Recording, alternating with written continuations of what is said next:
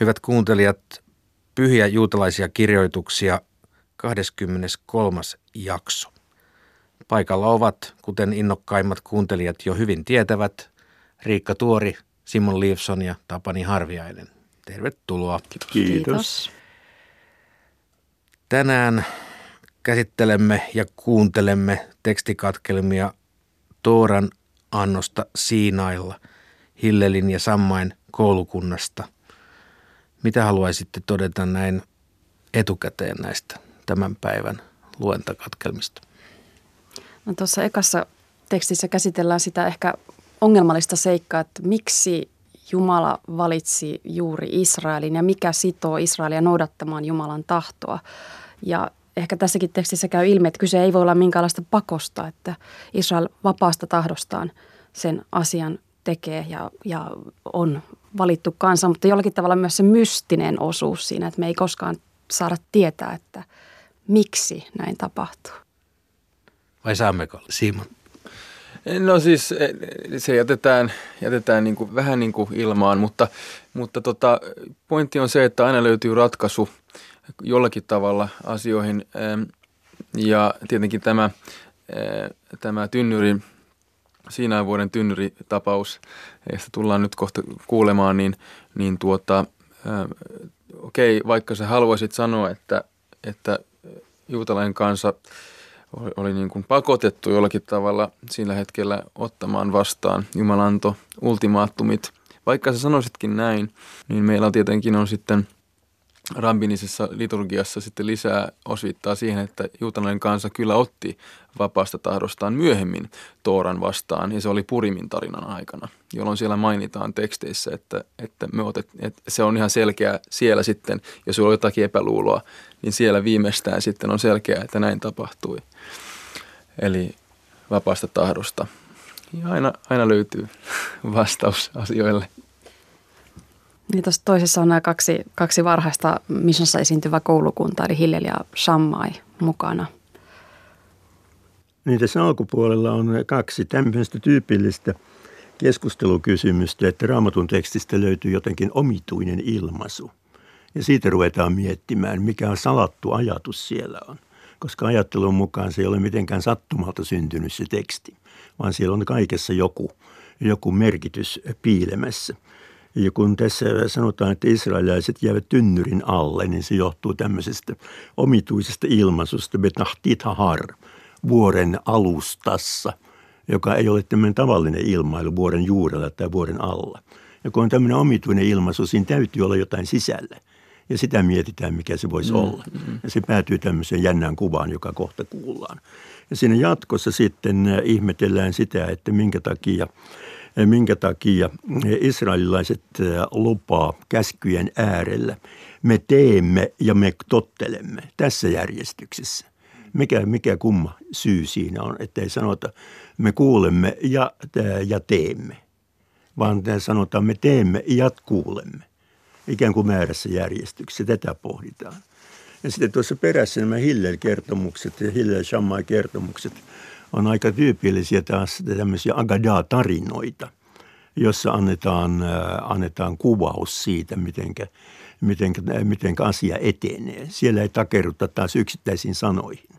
Että täällä on hyvin monia tämmöisiä lähtökohtia. Hienoa. Käymme kuuntelemaan näitä katkelmia.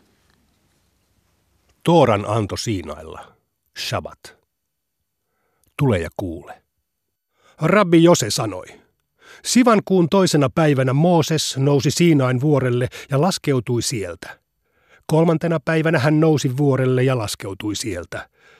Neljäntenä päivänä hän laskeutui, eikä enää noussut. Jos Mooses ei noussut vuorelle neljäntenä päivänä, mistä hän oikein laskeutui? Asia onkin ymmärrettävä näin. Neljäntenä päivänä Mooses nousi vuorelle ja laskeutui sieltä. Viidentenä päivänä hän rakensi alttarin ja toimitti sillä uhrin. Kuudentena päivänä Mooseksella ei ollut aikaa. Miksi? Tooranko tähden? Ei. Mooseksella oli kiire valmistaa sapattia. Eräs galilealainen opetti Rauhisdan edessä, olkoon siunattu armollinen Jumala, joka antoi kolminkertaisen Tooran kolminkertaiselle kansalle kolmantena syntyneen kautta kolmantena päivänä kolmannessa kuussa. Israelilaiset jäivät vuoren juurelle. Rabbi Avdimi Barhama Barhasa sanoi, jae opettaa, että Jumala käänsi vuoren heidän ylleen kuin tynnyrin ja sanoi heille, jos otatte vastaan Tooran, hyvä niin, mutta jos ette, tästä vuoresta tulee teidän hautanne. Rabbi Ahabbar Jaakob sanoi, jos näin todella on, Torraa vastaan voidaan esittää vastalauseita. Rava sanoi, joka tapauksessa myöhempi sukupolvi otti Tooran uudelleen vastaan Ahasveroksen aikaan, kuten Esterin kirjassa sanotaan. Juutalaiset toteuttivat ja ottivat itsellensä. He siis toteuttivat sen, minkä olivat jo ottaneet Siinailla vastaan. Hiskia kysyi, mitä raamattu tarkoittaa sanoissaan, taivaasta sinä kuulutat tuomiosi, peloissaan maa vaikenee? Jos maa oli peloissaan, miksi se vaikeni? Jos maa vaikeni, miksi se oli peloissaan? Asia onkin ymmärrettävä näin. Aluksi maa oli peloissaan ja lopulta se vaikeni. Entä miksi se oli peloissaan?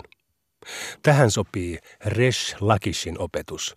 Resh Lakish sanoi, miksi raamatussa sanotaan, tuli ilta ja tuli aamu, näin meni kuudes päivä, ha shishi. Miksi sanassa kuudes esiintyy ylimääräinen artikkeli ha? Pyhä, olkoon hän siunattu, asetti luomistyölleen ehdon ja sanoi, jos Israel ottaa Tooran vastaan, te saatte jatkaa olemassa olemista. Jos se ei ota Tooraa vastaan, minä palautan teidät autiuteen ja tyhjyyteen. Rabbi Simai opetti. Hetkenä, jolloin Israel sanoi ensin, me toteutamme, ja sitten me tottelemme. 600 000 palvelusenkeliä tuli kunkin israelilaisen luo ja sitoi hänelle kaksi kruunua. Toisen kruunun lauseelle me toteutamme ja toisen lauseelle me tottelemme. Kun israelilaiset tekivät syntiä, miljoona 200 000 tuhon enkeliä laskeutui ja otti kruunut pois, kuten raamatussa sanotaan, niin israelilaiset riisuivat korunsa Horebin vuorella. Rabbi Hama, Haninan poika, sanoi. Horebilla he laittoivat kruunut ylleen ja Horebilla he niistä erosivat. Horebilla he laittoivat kruunut ylleen, kuten sanotaan, ja Horebilla he niistä erosivat, sillä raamatussa sanotaan, niin israelilaiset riisuivat ja niin edespäin. Rabbi Johanan sanoi, vain Mooses oli arvollinen saamaan kaikki kruunut ja hän otti ne. Tämä johdetaan viereisestä jakeesta, jossa sanotaan, Mooses otti teltan. Resh Lakis sanoi, pyhä, olkoon hän siunattu, on vielä palauttava kruunut meille, sillä raamatussa sanotaan, Herran vapaiksi ostamat palaavat ja saapuvat riemuiten Sioniin. He kantavat päänsä päällä ikuista iloa. Rabbi El Azar sanoi, hetkenä, jona Israel sanoi ensin, me toteutamme, ja vasta sen jälkeen me tottelemme, taivaasta kuultiin ääni. Kuka on paljastanut lapsilleni palvelusenkeleiden käyttämän salaisuuden? Onhan kirjoitettu, ylistäkää Herraa, te hänen enkelinsä, te voimalliset sankarit, jotka hänen sanansa tottelette ja hänen käskynsä toteutatte. Ensin enkelit tottelevat ja vasta sitten toteuttavat. Rabbi Hamabi Rabbi Hanina sanoi, mitä tämä raamatun jae tarkoittaa, kuin omenapuu metsän puiden keskellä ja niin edelleen. Miksi raamattu vertaa Israelia omenapuuhun? Opettaakseen sinulle, että aivan kuin omenapuun hedelmä kypsyy ennen sen lehtiä, samoin Israel sanoo ensin, me toteutamme, ja vasta sitten me tottelemme. Hillelin ja Shammain koulukunta, Shabbat. Rabbit opettavat. Ole aina yhtä kärsivällinen kuin Hillel, äläkä ikinä niin kärsimätön kuin Shammai. Kaksi miestä löi keskenään vetoa. Se heistä, joka saisi Hillelin menettämään malttinsa, voittaisi 400 zusia. Toinen heistä vannoi oitis, saan hänet takuulla raivostumaan. Oli perjantai-ilta ja Hillel oli pesemässä hiuksiaan. Mies asteli Hillelin kotiovelle ja huuteli, kuka teistä on Hillel, kuka teistä on Hillel? Hillel kääriytyi viittaansa ja meni ulos hänen luokseen. Hän kysyi, mitä sinä haluat, poikani? Hillel kehotti, kysy, kysy, poikani. Hän kysyi, minkä tähden babylonialaisten päät ovat soikeita? Hillel vastasi, Poikani, esität erittäin tärkeän kysymyksen. Se johtuu siitä, että heidän kätilönsä eivät ole kovin taitavia. Mies meni menojaan, odotti hetken ja palasi takaisin Hillelin kotioven eteen. Kuka teistä on Hillel? Kuka teistä on Hillel? Hillel kääriytyi viittaansa ja meni ulos miehen luokse. Mitä sinä haluat, poikani? Mies sanoi, haluaisin esittää sinulle kysymyksen. Hillel sanoi, kysy, poikani. Miksi Tadmorissa asuvien silmät ovat niin heikot? Hillel vastasi, poikani, esität erittäin tärkeän kysymyksen. Se johtuu siitä, että he elävät hiekkakumpujen keskellä. Mies meni menojaan, odotti hetken ja palasi sitten takaisin. Kuka teistä on Hillel? Kuka teistä on Hillel? Hillel kääriytyi viittaan ja meni ulos miehen luokse. Mitä sinä haluat, poikani? Mies sanoi, haluan kysyä sinulta kysymyksen. Hillel sanoi, kysy, poikani. Mies kysyi, miksi afrikkalaisten jalat ovat niin leveät? Hillel vastasi, poikani, esität erittäin tärkeän kysymyksen. Se johtuu siitä, että he asuvat soisilla mailla. Mies sanoi Hillelille, minulla olisi vaikka kuinka paljon kysyttävää, mutta pelkään sinun menettävän malttisi. Hillel kääriytyi viittaansa uudelleen, istuutui miehen eteen ja kehotti, kysy minulta mitä tahansa. Mies sanoi, sinähän olet Hillel, jota kutsutaan Israelin ruhtinaaksi. Hillel vastasi, niin olen. Mies sanoi, jos sinä sitä olet, kumpa muita kaltaisiasi ei löytyisi israelilaisten joukosta? Hillel kysyi, kuinka niin poikani? Mies vastasi, koska menetin juuri vuoksesi 400 zusia. Hillel sanoi, hillitse itsesi. Hillel on sen arvoinen, että sinä häviät 400 zusia kerran jos toisenkin, mutta Hillel ei koskaan menetä malttiaan. Rabbit opettavat. Kerran eräs pakana meni Shammain luokse ja kysyi, kuinka monta tooraa teillä on? Shammai vastasi, tooria on kaksi. Toinen on kirjallinen ja toinen suullinen. Pakana sanoi, kirjallisen tooran suhteen uskon sinua, mutta suulliseen tooraan en usko. Saat luvan käännyttää minut juutalaisuuteen, mutta vain jos opetat minulle pelkästään kirjallista tooraa. Shammai suuttui ja ajoi hänet nuhdellen luotaan pois. Pakana meni Hillelin luokse ja tämä lupasi käännyttää hänet. Ensimmäisenä päivänä Hillel opetti aakkosia. Alef, Bet, Gimel, Dalet. Seuraavana päivänä hän opetti kirjaimet toisinpäin. Mies huomautti. Eilen sinä opetit ne toisinpäin. Hillel vastasi, jos luotat minuun opetellessasi aakkosia, luota minuun myös silloin, kun opetan suullista tooraa. Toisen kerran eräs pakana meni Shammain luo ja sanoi, Saat luvan käännyttää minut juutalaisuuteen sillä ehdolla, että opetat minulle koko Tooran samaan aikaan, kun seison yhdellä jalalla. Shammai hääti hänet luotaan heristämällä kädessään olevaa mittakeppiä. Pakana meni Hillelin luokse ja tämä käännytti hänet juutalaisuuteen. Hillel sanoi hänelle, älä tee lähimmäisellesi sitä, mikä on sinulle vastenmielistä. Siinä on koko Toora. Kaikki muu on kommentaaria. Mene ja opiskele. Erään toisen kerran eräs pakana kulki Bet Midrashin takana ja sattui kuulemaan kirjurin lausuvan. Heidän on tehtävä seuraavat vaatteet. Rintakilpi, efodikasukka, viitta, kirjottu paita, turbaani ja kangasvyö. Hän kysyi, kenelle ne kuuluvat. Hänelle vastattiin, ylipapille. Pakana pohti itsekseen. Käännynpä juutalaisuuteen, jotta minut nimitettäisiin ylipapiksi.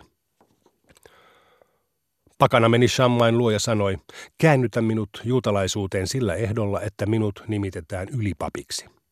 Shammai hääti hänet luotaan heristämällä kädessään olevaa mittakeppiä. Pakana meni Hillelin luokse ja tämä käännytti hänet juutalaisuuteen. Hillel sanoi hänelle, eihän kuninkaaksi nimitetä muuta kuin sellaista, joka hallitsee kuninkaalliset lait. Mene ja opettele kuninkaalliset lait. Mies meni ja luki Tooraa, kunnes saapui kohtaan. Jos joku ulkopuolinen puuttuu näihin tehtäviin, hänet on surmattava. Hän kysyi Hilleliltä, kenestä raamattu oikein puhuu. Hillel vastasi, jopa itse kuningas Daavidista. Käännynnäinen veti Hillelin sanoista itseään koskevan johtopäätöksen. Israelia kutsutaan kaikkialla läsnä olevan lapsiksi, ja hän rakasti heitä niin paljon, että nimitti heidät Israeliksi, esikoispojakseni. Mutta jos heistäkin kirjoitetaan näin, jos joku ulkopuolinen puuttuu näihin tehtäviin, hänet on surmattava. Sitä suuremmalla syyllä surmataan pelkkä käännynnäinen, joka saapuu paikalle sauvoineen ja reppuineen. Hän meni Shammain luokse ja sanoi, olisinko minä muka pätevä ylipapiksi? Raamatussahan sanotaan, jos joku ulkopuolinen puuttuu näihin tehtäviin, hänet on surmattava. Seuraavaksi hän meni Hillelin luokse ja sanoi, siunattu olet sinä, kärsivällinen Hillel, joka toit minut Jumalan läsnäolon siipien suojaan. Kun nämä kolme käännynnäistä myöhemmin sattumalta tapasivat toisensa, he sanoivat, Shammain kärsimättömyys oli karkottaa meidät pois tästä maailmasta, mutta Hillelin kärsivällisyys toi meidät Jumalan läsnäolon siipien suojaan.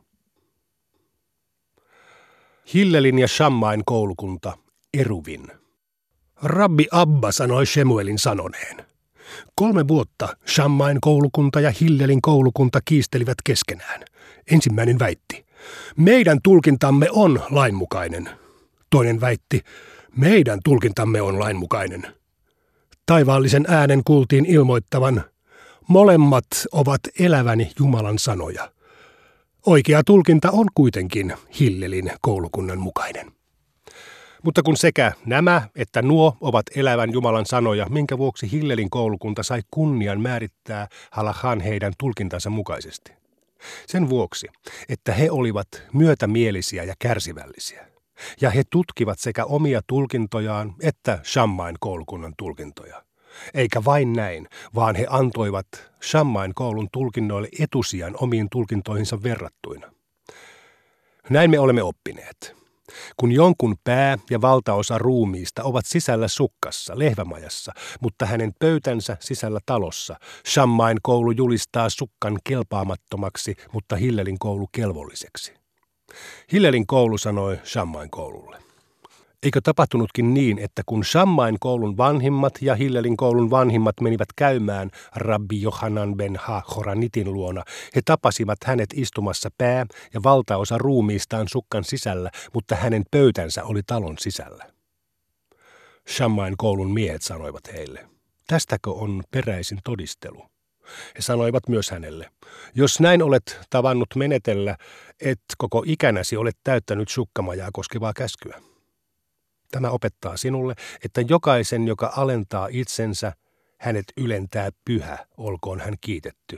Ja jokaisen, joka ylentää itsensä, hänet alentaa pyhä, olkoon hän kiitetty. Jokaista, joka kulkee suuruuden perässä, häntä suuruus pakenee. Ja jokaista, joka pakenee suuruutta, hänen perässään kulkee suuruus. Ja jokaisen, joka torjuu otollisen hetken, hänet torjuu otollinen hetki ja jokaista, joka sallii otollisen hetken ohittaa itsensä, häntä odottaa otollinen hetki. Viisaamme ovat opettaneet. Kaksi ja puoli vuotta Shammain koulukunta ja Hillelin koulukunta kiistelivät keskenään. Nämä sanoivat, parempi ihmiselle, että häntä ei olisi luotu kuin että hänet luotiin. Ja nuo sanoivat, parempi ihmiselle, että hänet luotiin kuin että häntä ei olisi luotu. Heidän lukumääränsä laskettiin ja päätettiin. Parempi ihmiselle, että häntä ei olisi luotu kuin että hänet luotiin. Nyt kun hänet on luotu, hänen tulisi tutkiskella tekojaan. Toiset sanovat, hänen tulisi harkita tekojaan. Näin kuulimme tämänkertaisen luennan. Nyt täytyy sanoa, hyvät ystävät ja läsnä olevat asiantuntijat, että nämä Hillelin ja Shamain dialoginovellit ovat hillittömiä herää kysymys, että jos näitä ei oikeasti ole suomennettu aikaisemmin, niin mistä moinen mahtaa johtua? Nämähän ovat aivan verrattoman hauskoja ja silti syvällisiä. Hienoa kirjallisuutta.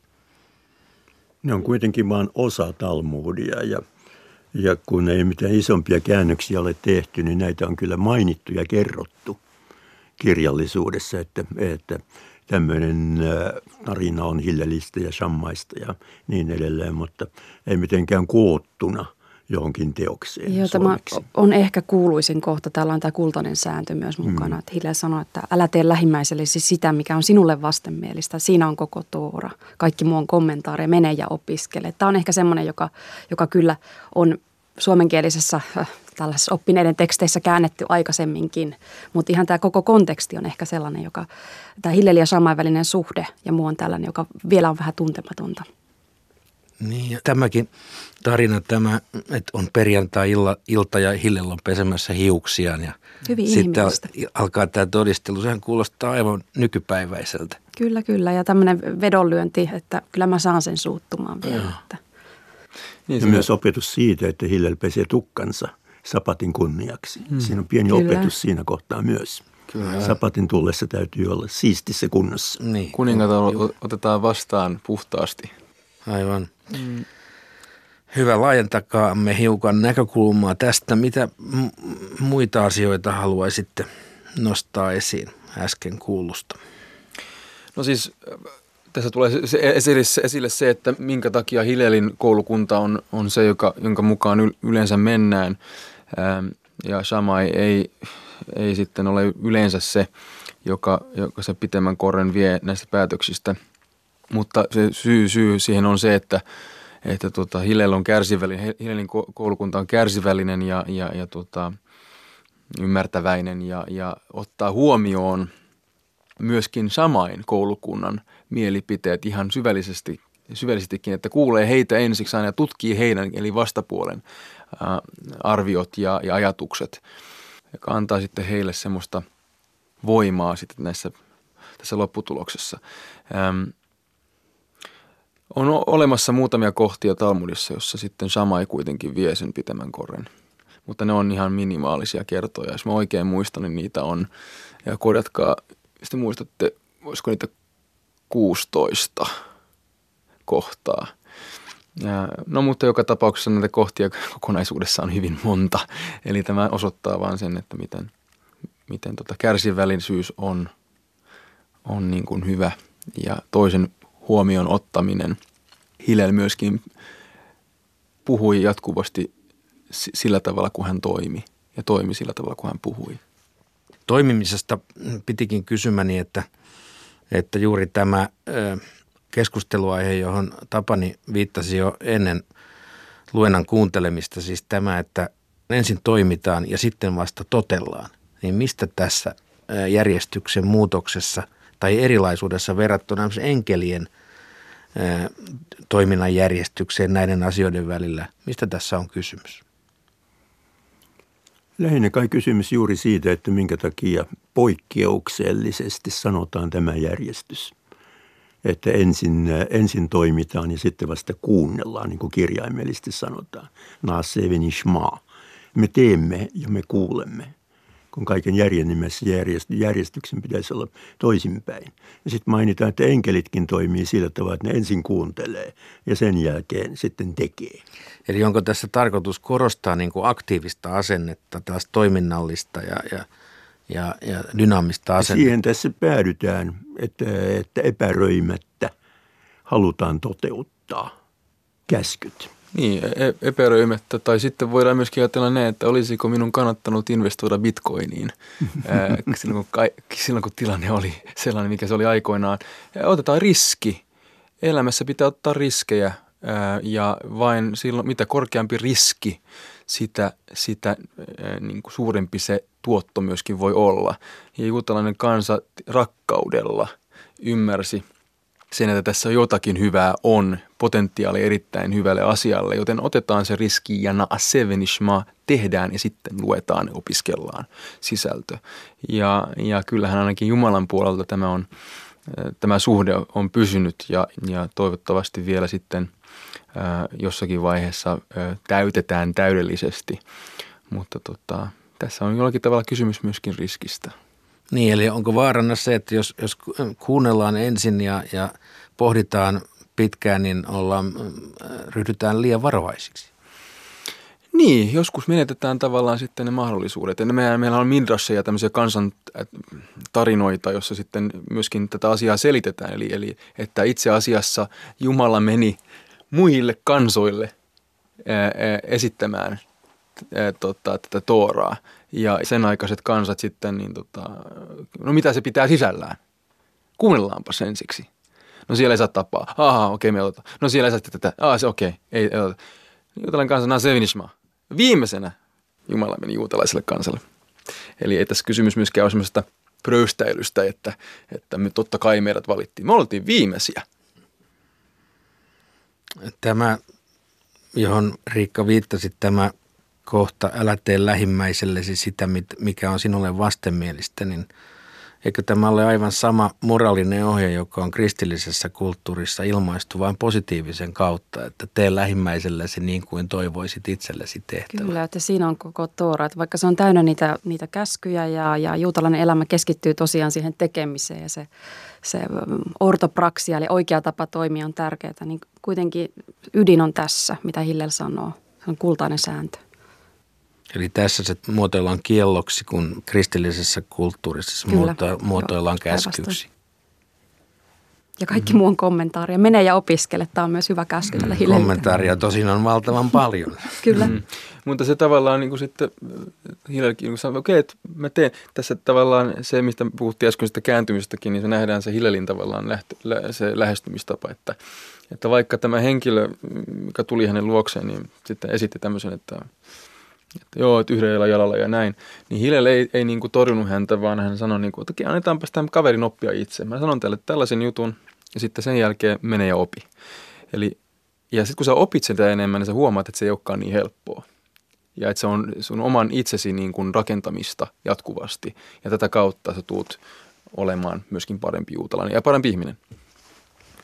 Tässä tekstin loppupuolella on tällainen kappale, jossa, jossa on muun muassa tällainen muotoilu, joka alentaa itsensä, hänet ylentää pyhä.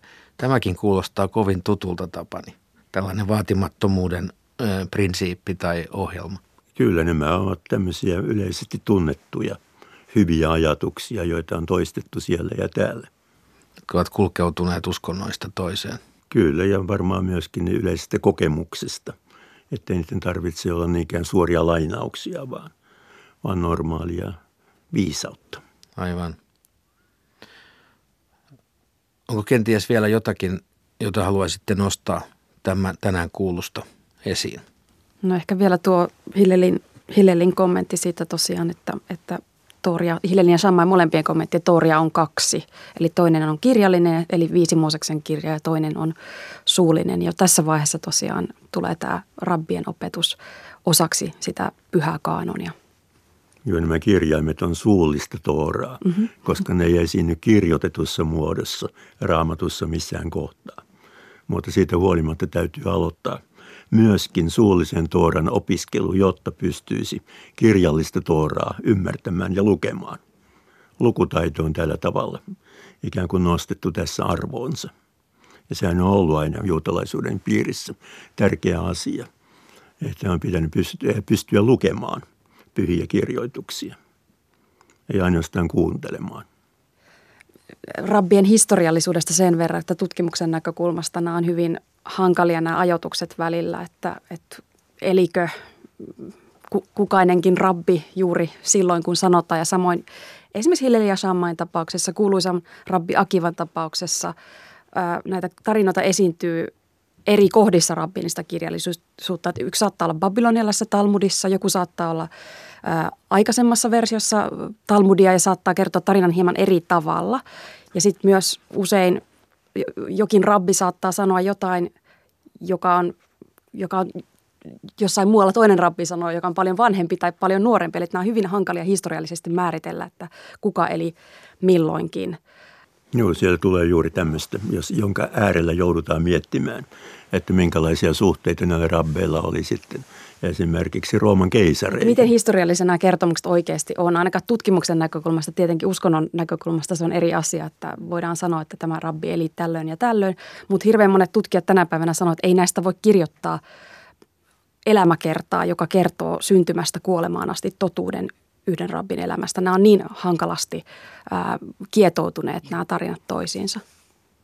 Ja ehkä hyvä vertaus on tosiaan historiallinen Jeesus, josta on neljä eri evankeliumia, jossa jokaisessa kerrotaan hieman eri versio tarinasta.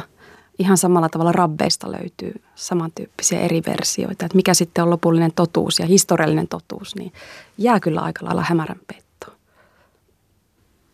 Tähän päätämme tämänkertaisen jakson. Kuulemiin ensi kertaa.